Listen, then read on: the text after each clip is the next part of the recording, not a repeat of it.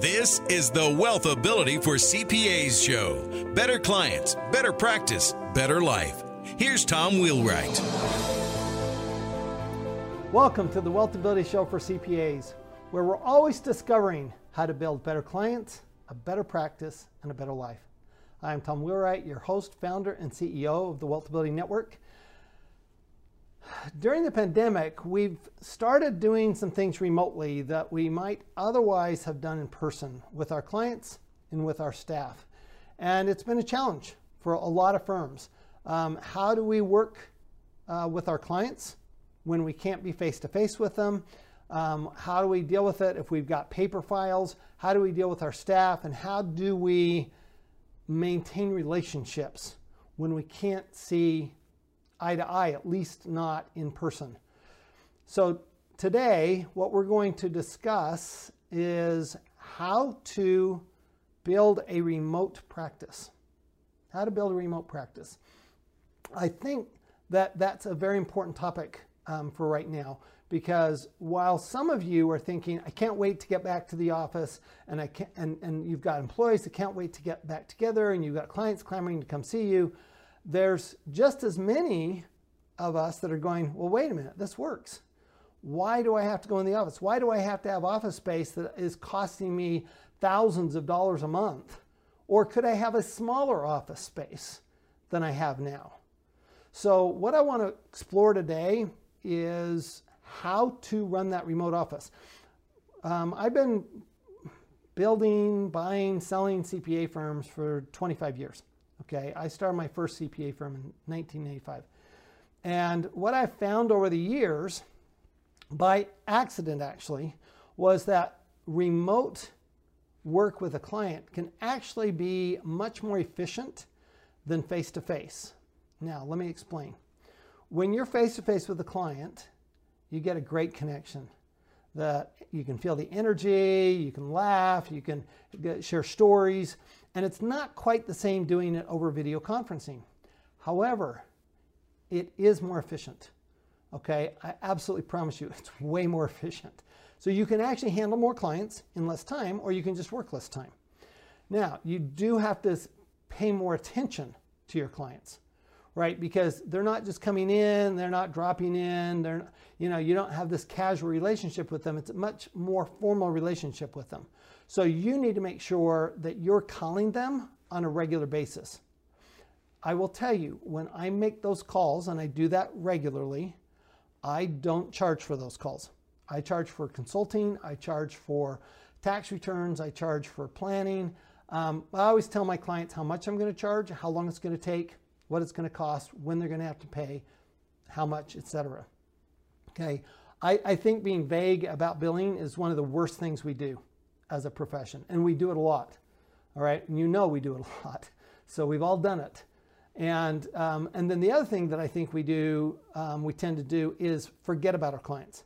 We wait for them to call us. And I think that's also a mistake. I think we need to be assertive in calling them. Now, they need to be comfortable calling us.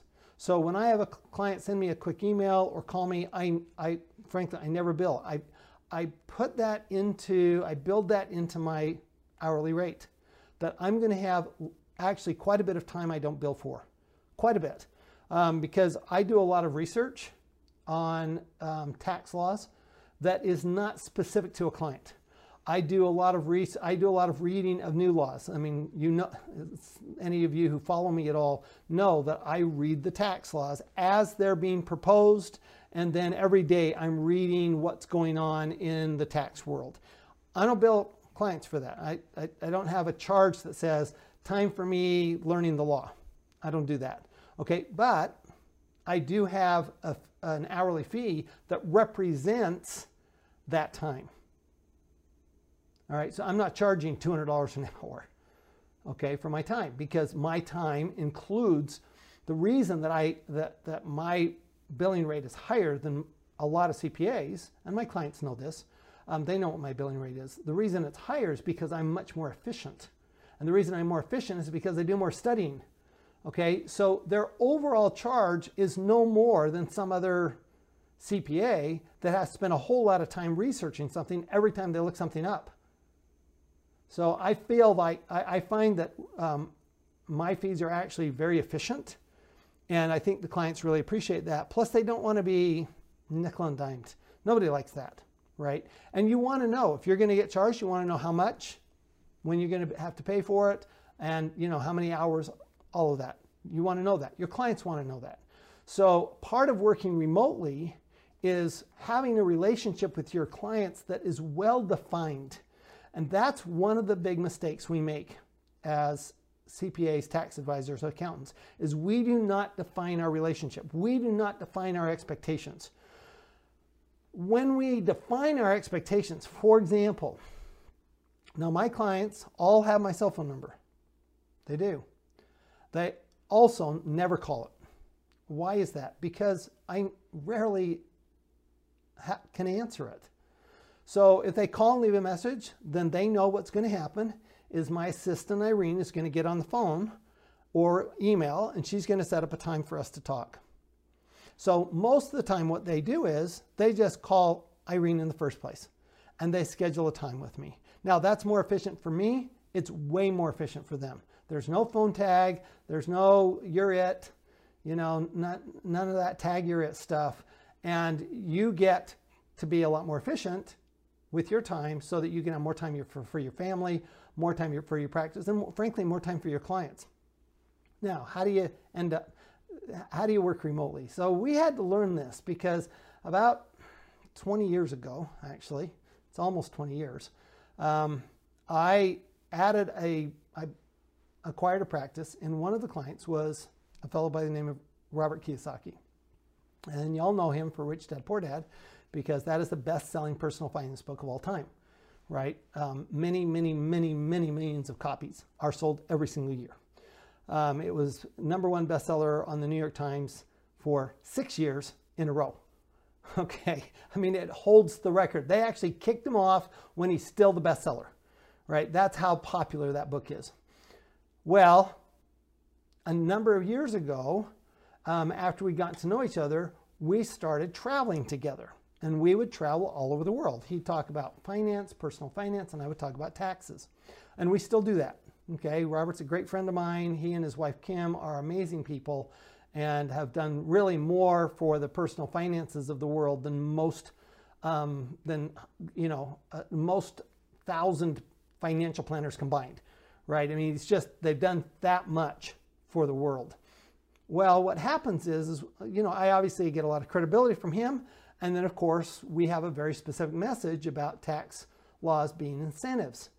And tax laws are a good thing, not a bad thing. They're not something to be afraid of, they're something to embrace. And of course, I wrote a book called Tax Free Wealth, and that book has been extraordinarily popular. And we are on, we're, we're the best selling book on Amazon on taxes, and we have been for many, many years. So, what happens is we travel and people read the book, they want our services. Well, my partner and I used to have a fairly sizable CPA firm, and they would come to us and want our services. Well, they'd come to us from, you know, we're in Arizona. They'd come to us starting from California. Then they were coming to us from Texas. Then they're coming to us from from uh, uh, Oregon. Then they're coming to us from Wisconsin. They're coming to us from New York. Then they're coming to us from Florida. So they're literally coming from every state, which was fine with me because actually I taught multi-state taxes at Arizona State University. So pretty comfortable from a technical standpoint, but they're all over. So how do you deal with that? Well, paper wasn't going to cut it, literally. Paper wasn't going to cut it. So what we did was we developed, um, we were one of the early adopters of um, putting everything paperless and everything online. Now, hopefully you're, you're, all paperless. I hope you are. It's so much more efficient, so much more effective.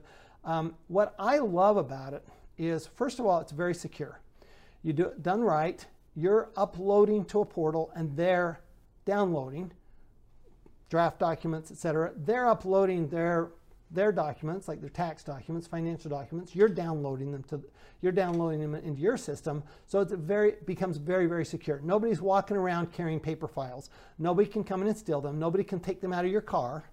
Okay, had that happen once, got them back. But that's a scary thing, okay? And there's a lot of risk there. That was many, many years ago, fortunately. Um, but I learned a lesson, right? Don't be leaving client files in the car. Okay, now I can't because you know, the client files are not even on my laptop, right? So I have no client files on my laptop. So even if I had my laptop with me, nobody would have access, right? Because they'd have to be able to get into the system and it's very secure. And I think most of you are probably doing that. Well, what's the advantage then from working with the, with the clients remotely? It means that you can have something up on your screen and look at it together. You can do a video conference and you can share your screen and you can be looking at stuff where they can share their screen, or you can be on, um, uh, you know, QuickBooks Online or Xero or whatever, and you're actually looking at things together and you can actually walk them through what you want to do online. You can even use whiteboard, right? You can even, even be drawing it. I have this giant whiteboard that's right next to me here and this giant whiteboard is how I do my training for our clients. Okay, I don't just do training for other CPAs, I do training for our clients. And I do it on a whiteboard. Um, you can do it on an iPad, right? You can, you can draw. So there's a lot of great benefits to working remotely. And one of them, of course, is it's very efficient. Now you lose a little bit of the personal contact, the, the energy from them, but you, what you gain is a lot of time. It's very efficient. Just make sure that you're, as I said before, you're staying in contact with the clients. So if a client sends you an email about something, make sure that then you follow up and have the conversation with them. Okay, now what I do is my clients all have my cell phone number, but they don't often call it because what they're going to do is so they know that uh, it's easier to get me and is the best way to get a hold of me is to schedule something with my assistant, Irene. They all know Irene. And so um, that's how we do things. So I, I get um, meetings scheduled. We start on time, we end on time. They know exactly what to expect. Now, that's the key. The key to your client relationships is setting the expectations and maintaining them. So if you say that you're going to get back to them within one business day, you have to do that every time. If you say, I'm probably not going to get back to you until one business day, then you can't be getting back to them every five minutes because then they'll be, come to expect every five minutes. So you, you really have, it's really up to you to set the expectations because otherwise you're trying to meet the expectations of all these different clients. You've got hundreds of clients. How are you ever going to know what their expectations are unless you set the expectations? Now, when you do that, it makes it life easier for them as well. Simple rules that we have. Um, when Irene schedules a call, either we're calling into my conference line if I have if I'm going to have more than one other person on the call, or they're calling my cell phone. That's it. Um, it is really rare that it's me calling them, and with a client, it's never me calling them because that's just our rules of engagement. So you, you do have to set rules of engagement when you're working remotely, much more so than when you're working in person. Now, what about, let's talk about staff. I checked my time. How do we work with staff remotely? Now, this has been new for most of us. Um, now, I've been working remotely for many, many years. Okay, and the reason I work remotely is because my partners over the years have asked me to work remotely because I tend to interfere. I do. Uh, I, I know some of you, some of you know you know who you are. You tend to interfere as well, and you really should not be going in the office, or at least not very often. You should have a professional manager managing your practice. Now, that could be a partner. It is in my case, okay, or it can be an employee, a director level employee. But you need to have, if you're not a natural manager, which I'm not at all, okay, I'm a natural entre- entrepreneur. I enter into a market and disrupt it. That's what I do. That's what I do for a living. So I'm not good at managing, okay? Keeping things level, not my thing, right? See if I can get my hands up right. Keeping it level like that, nope, not my thing. I tend to, you know, kind of go like this and, and I, I disrupt things. So I, purposely don't go in the office. Um, right now, I'm not going in at all because I'm susceptible to this horrible virus.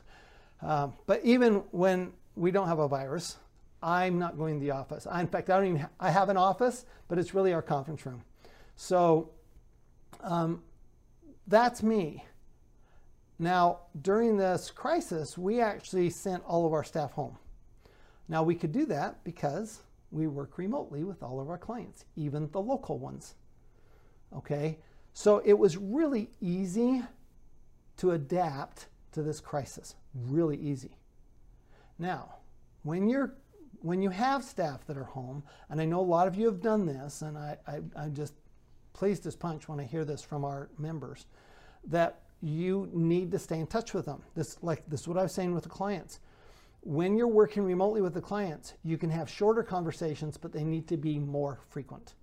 Once again, when you're working remotely with clients, you can have shorter conversations, but they need to be more frequent.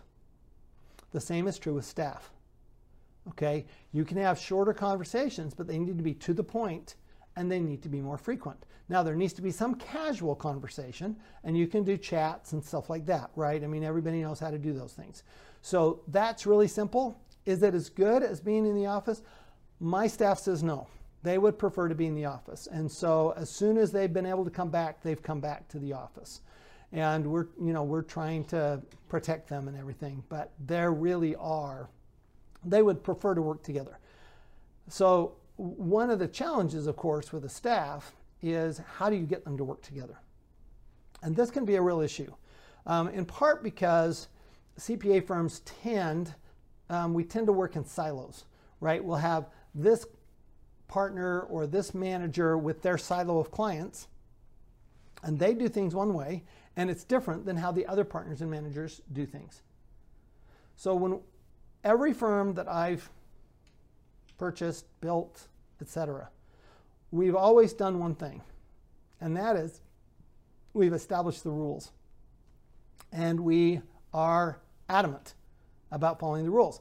Now, what are rules? Rules are just policies, procedures, um, systems, but we always follow the rules. And if somebody doesn't follow the rules, then we have a conversation. If that could be a review note in a tax return, or a financial statement, okay, or um, you know some communication. It can be some kind of review. What we don't do is correct ourselves and send off without letting the staff know. It's critical if you're going to build a tight organization and one where you can have staff working remotely. We have, um, for example, Wealthability, one of our salespeople um, lives in Minnesota That has for years. Okay, and I started here, but he lives in Minnesota. We have a customer service rep um, that, um, you know, we, our customer service reps from time to time have lived out of, out of state. For quite some time, we have not been in the office together. So, how do we do that? Well, again, frequency of contact is important, but also establishing the team environment right up front is essential. And what my partner has been able to do, and I take absolutely zero credit for this, except that I've been really good at staying out of the way. Okay, I stay out of the way. When it comes to management, I stay out of the way. Why? Because my partner's better at it. I hired her, I brought her in for exactly that reason. Okay, I've been doing this for 40 years. I know I have a pretty good idea of what I'm good at and a pretty good idea of what my weaknesses are, and I do not try to compensate for my weaknesses. I don't. I don't believe in working on my weaknesses. I believe on working on my strengths and taking my weaknesses and letting somebody else do it when it's their strength. Okay? You will end up with a much better result. So she's very good at this. She brings the team together. But our team, um, you know, I've mentioned this before on this podcast that we don't give individual bonuses, we give team bonuses. So your, your financial structure with your firm needs to match what you're trying to accomplish. Now, I don't think money is a real good indicator of behavior, or it's. I, I don't think it's a huge incentive. Now, it is in cer- certain areas. I think taxes it tends to be a big incentive. I think that um, you certainly can disincentivize somebody by not having them make enough money or making way too much money right? But if you're within a, a, a, really a good range and you know what that range is, then you don't have to worry too much about money. And our goal has always been take money off the table with our staff. We just want money off the table. And we can do that because A, we're very efficient with our client work. B, we have really good clients who know exactly what to expect from us. And um, C, we, we, we have very standardized processes. So it makes means that everybody can do exactly the same thing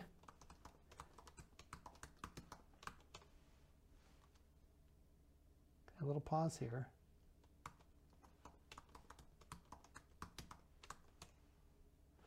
Okay, everybody can do exactly the same thing. Let's see, we're at about minute 20 here. Um, everybody can, can, everybody can, can do things the same way. Now, we're going to give them flexibility, but the reality is I want my work papers to look the same for every single client every single tax return. An S Corp return is an S Corp return. A partnership return is a partnership return. I want the files organized the same way. I want the same information in there. And I want to make sure that um, anybody could come in and look at those files and say, oh, I get exactly what's going on. So we look at, when we prepare a tax return, for example, we assume it's going to be audited. We want everything there so we don't have to worry about it. If we have an issue, we have to go back to two years ago, looking it up, piece of cake. All the documentation is there. Now I know a lot of firms don't do that. I think that's a mistake, but we do, and we do bill for it. Okay, we do. And we let our clients know that the why we're not more expensive from the standpoint of our rate per hours are higher than other accountants, but we do tend to charge more because we spend more time. But we spend more time because we reduce their taxes, reduce their audit risk, and we're prepared for an audit. So what I'm saying is it's you know, a combination of getting the systems and the processes down and um, regular and continuous contact with each other and with the clients and really making it a team approach. Okay, when you make it a team approach, I got to tell you, when I talk to, to, to, staff about a client, I love it. I love getting our staff together. I have, I've never had a team like this. Honestly, I've never had a team like this. Now I have two of them, both Wealthability and Wheelwright Manhan. They're both like this it's a very much a team oriented culture and we reward on team behavior we encourage team behavior we are not in you know we encourage individual thought and individual learning but we also massively encourage group learning and group thought because we think we're going to get better. Now it can bog you down if you, everything has to be group thought so we don't do that either right? So there's a balance there. But remember what we're trying to accomplish here is we're trying to do remotely what we've always done in person. And what I'm here to tell you is it is not only possible, it's effective, it's efficient, it's profitable, and in many ways, it's much, much better for our clients. Now, our staff wants to get together. They want to be there in person, and I love that. I love that they do. Okay, so we're doing, you know, we we want them to get back together. We want them to be together. We're hoping this crisis doesn't last too long because um, we I, I don't want to take away office space. I don't really want to do that. But we do have people who would like to re work remotely. So I want to make sure the systems are set up so we can work remotely, make them efficient, but at the same time, make them effective.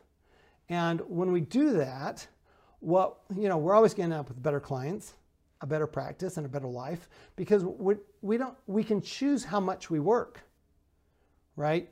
We can choose how we behave.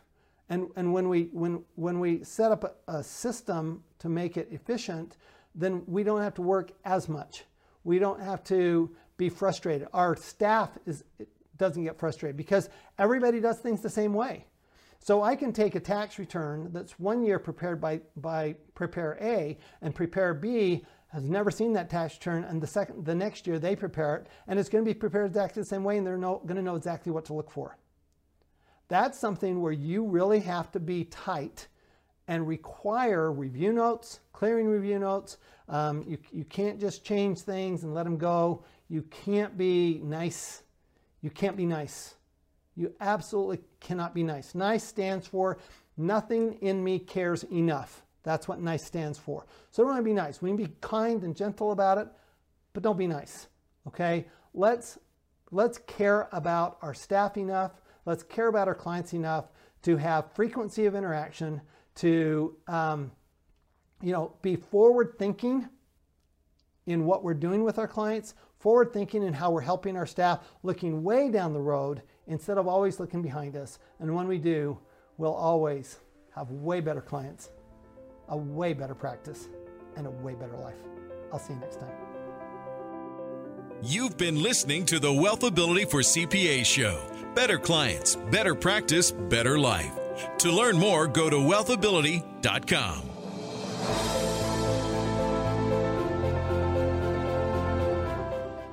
This podcast is a part of the C Suite Radio Network.